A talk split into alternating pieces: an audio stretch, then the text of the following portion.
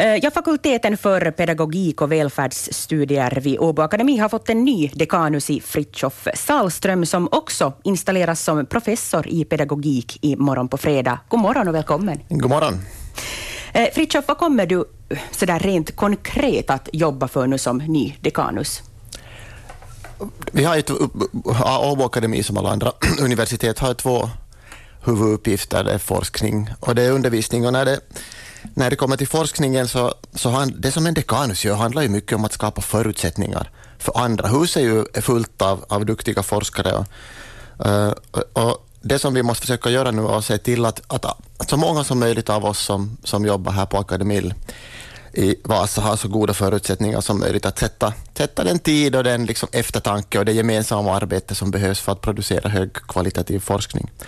Så, så det handlar om att organisera arbetet på ett bra sätt. Och kanske vi, det som vi är riktigt bra på och kan bli riktigt bra på, det är det här Åbo Akademis minoritetsprofil. Alltså vi har en, en tanke inom ÅA om, att, om att, att det här med minoritetsforskning och minoritetskunnande är någonting som vi ska satsa särskilt på. Och det, mm.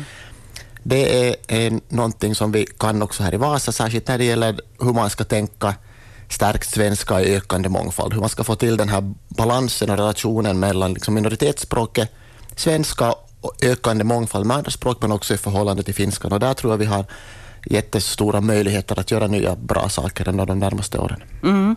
Nå, I tidigare intervjuer så har du Fritiof talat dig ganska varm för tvåspråkiga skolor. Det här är ju en ganska brännhet fråga i Österbotten. Tror du att en tvåspråkig skola skulle fungera bättre än en enspråkig?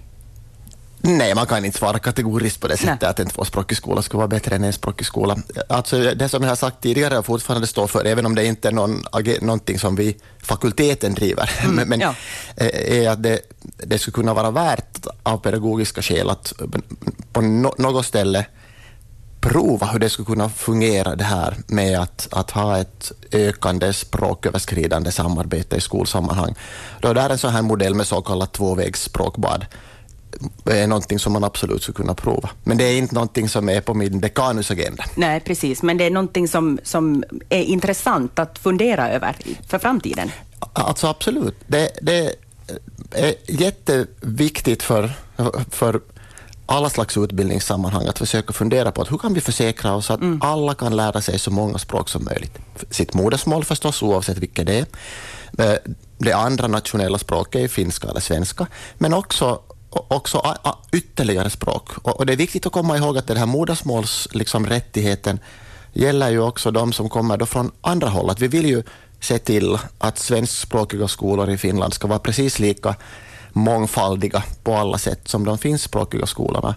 Och att det, också finlandssvenska elever ska ha liksom rätt till att möta samhället precis i all sin mångfald. Så, och ska det fungera och ska, vi, ska det vara så att vi får integration på svenska, att vi får migranter som vill söka sig också till svenskspråkiga skolor och integreras på svenska, då måste vi också i de här små svenskspråkiga skolorna hitta lösningar där de kan få lära sig sina modersmål.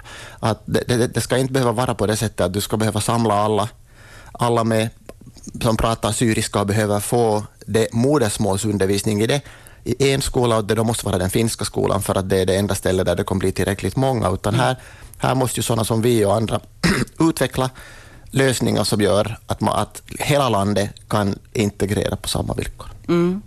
No, eh, hur, hur skulle det vara med att eh, slå ihop högskolorna i Vasa då? Eh, här tidigare i veckan så, så sa rektorn för Vasa universitet, Jari Kuusisto, att det här är någonting som han kunde tänka sig, och det här är ju inte någon ny tanke i och för sig, men vad, vad tänker du som, som ny dekanus om det här?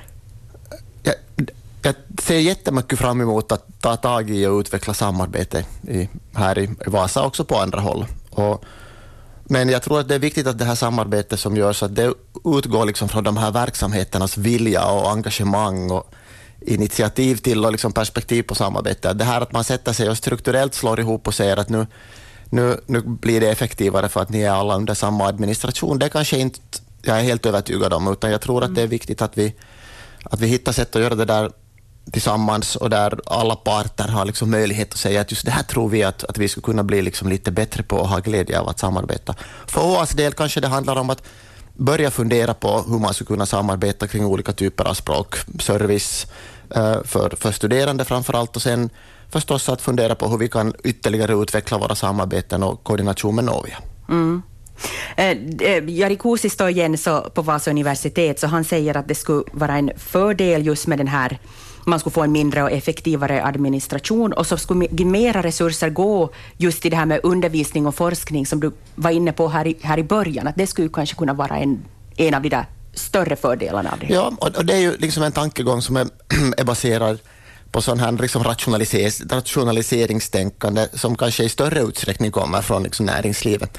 Men då, och, och, det kan också vara kanske motiverat, men vi måste komma ihåg att vi har ju just haft en period av minskande anslag till universiteten. Och alla universitet har varit tvungna att minska radikalt redan nu på sin på sin så kallade byråkrati, eller liksom det, det stöd som behövs för att det ska fungera det här med undervisning och forskning. Så, så jag den, det som drivkraft för att skapa ett liksom regionalt samarbete som ska bli någon slags forum för och, och början och drivkraft till innovation och utveckling för den här regionen, det, det, tror jag inte att kan börja i administration, utan det måste nog börja i, i lite större idéer än så. Och det mm. arbetet ser vi jättemycket fram emot. Går det fortfarande för mycket resurser, tycker du, till just det här administrativa? Det, det går i i många uh, av de som jobbar hos oss så tror jag känner att, att de skulle förstås vilja ha en, en, en arbetsvardag där det är så att man får göra det man brinner mest för och kan mm. bäst. Och för den akademiska personalen handlar det ju om, om forskning och undervisning. Men, uh, men, det här, men, men, med det sagt så skulle jag ändå säga att, att de här nedskärningsåren, de, de har varit av den karaktären ändå att de har, de har nog tvingat oss att bli så kallat effektiva. Liksom. Mm. Och, och vi, min, min uppfattning är inte att, att det skulle på något sätt stöda att, att, det är där som de stora insatserna behövs. Utan det som vi behöver göra är nog det här att få... Vi måste komma Universitet de drivs ju av människor. Det handlar helt och hållet om människor. Och de här människorna som ska jobba där ska få tid och utrymme att känna att de kan tänka stort, fråga stort och forska duktigt. Och därifrån kommer allt som behövs. Sen Sen löser sig det här, då kommer det att lösa sig också de här frågorna som har att göra med organisation och administration, men det måste vara liksom idéerna först. Mm.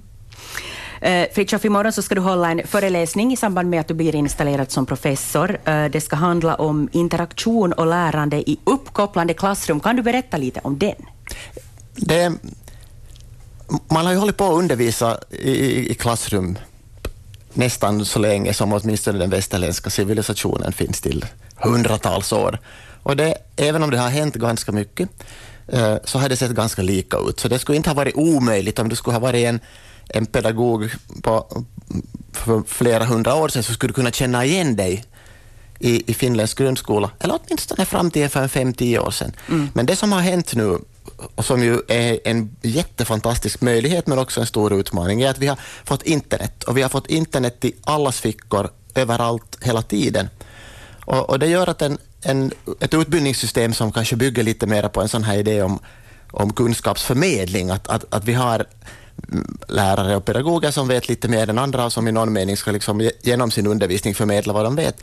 Nu har villkoren för det blivit helt annorlunda i och med att alla är uppkopplade hela tiden. Och det, det innebär att vi måste sätta oss ner och tänka lite nytt också om vad vi ska ha med skola och klassrum till. Och där är ju vårt akademil och de där gängerna som jobbar där, där är vi ganska viktiga i att göra det. Absolut. Hur svårt är det för dagens lärare som kanske blev utexaminerade då just för en 10-15 år sedan när den här tekniska revolutionen inte ännu hade riktigt kommit i hamn, att anpassa sig till det här nya tänket kring lärande?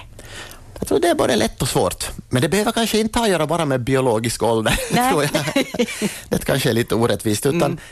utan det handlar nog om att, att, att vara beredd att tänka ganska annorlunda kring sin roll som, som pedagog och kring den som styr och ställer och berättar i, i, i klassrummet och, och fundera över hur, vilken ens egen plats är och vad det är man ska möjliggöra på vilka villkor och, och att försöka hitta ytterligare nya sätt att ge utrymme för elever också att göra saker. Mm. Men det, det, så är det alltid. Jag menar, förändring är alltid utmanande oavsett hur gammal eller ung du är. Ja. Tack för det här, Fritiof Sahlström som är ny dekanus för Peffan.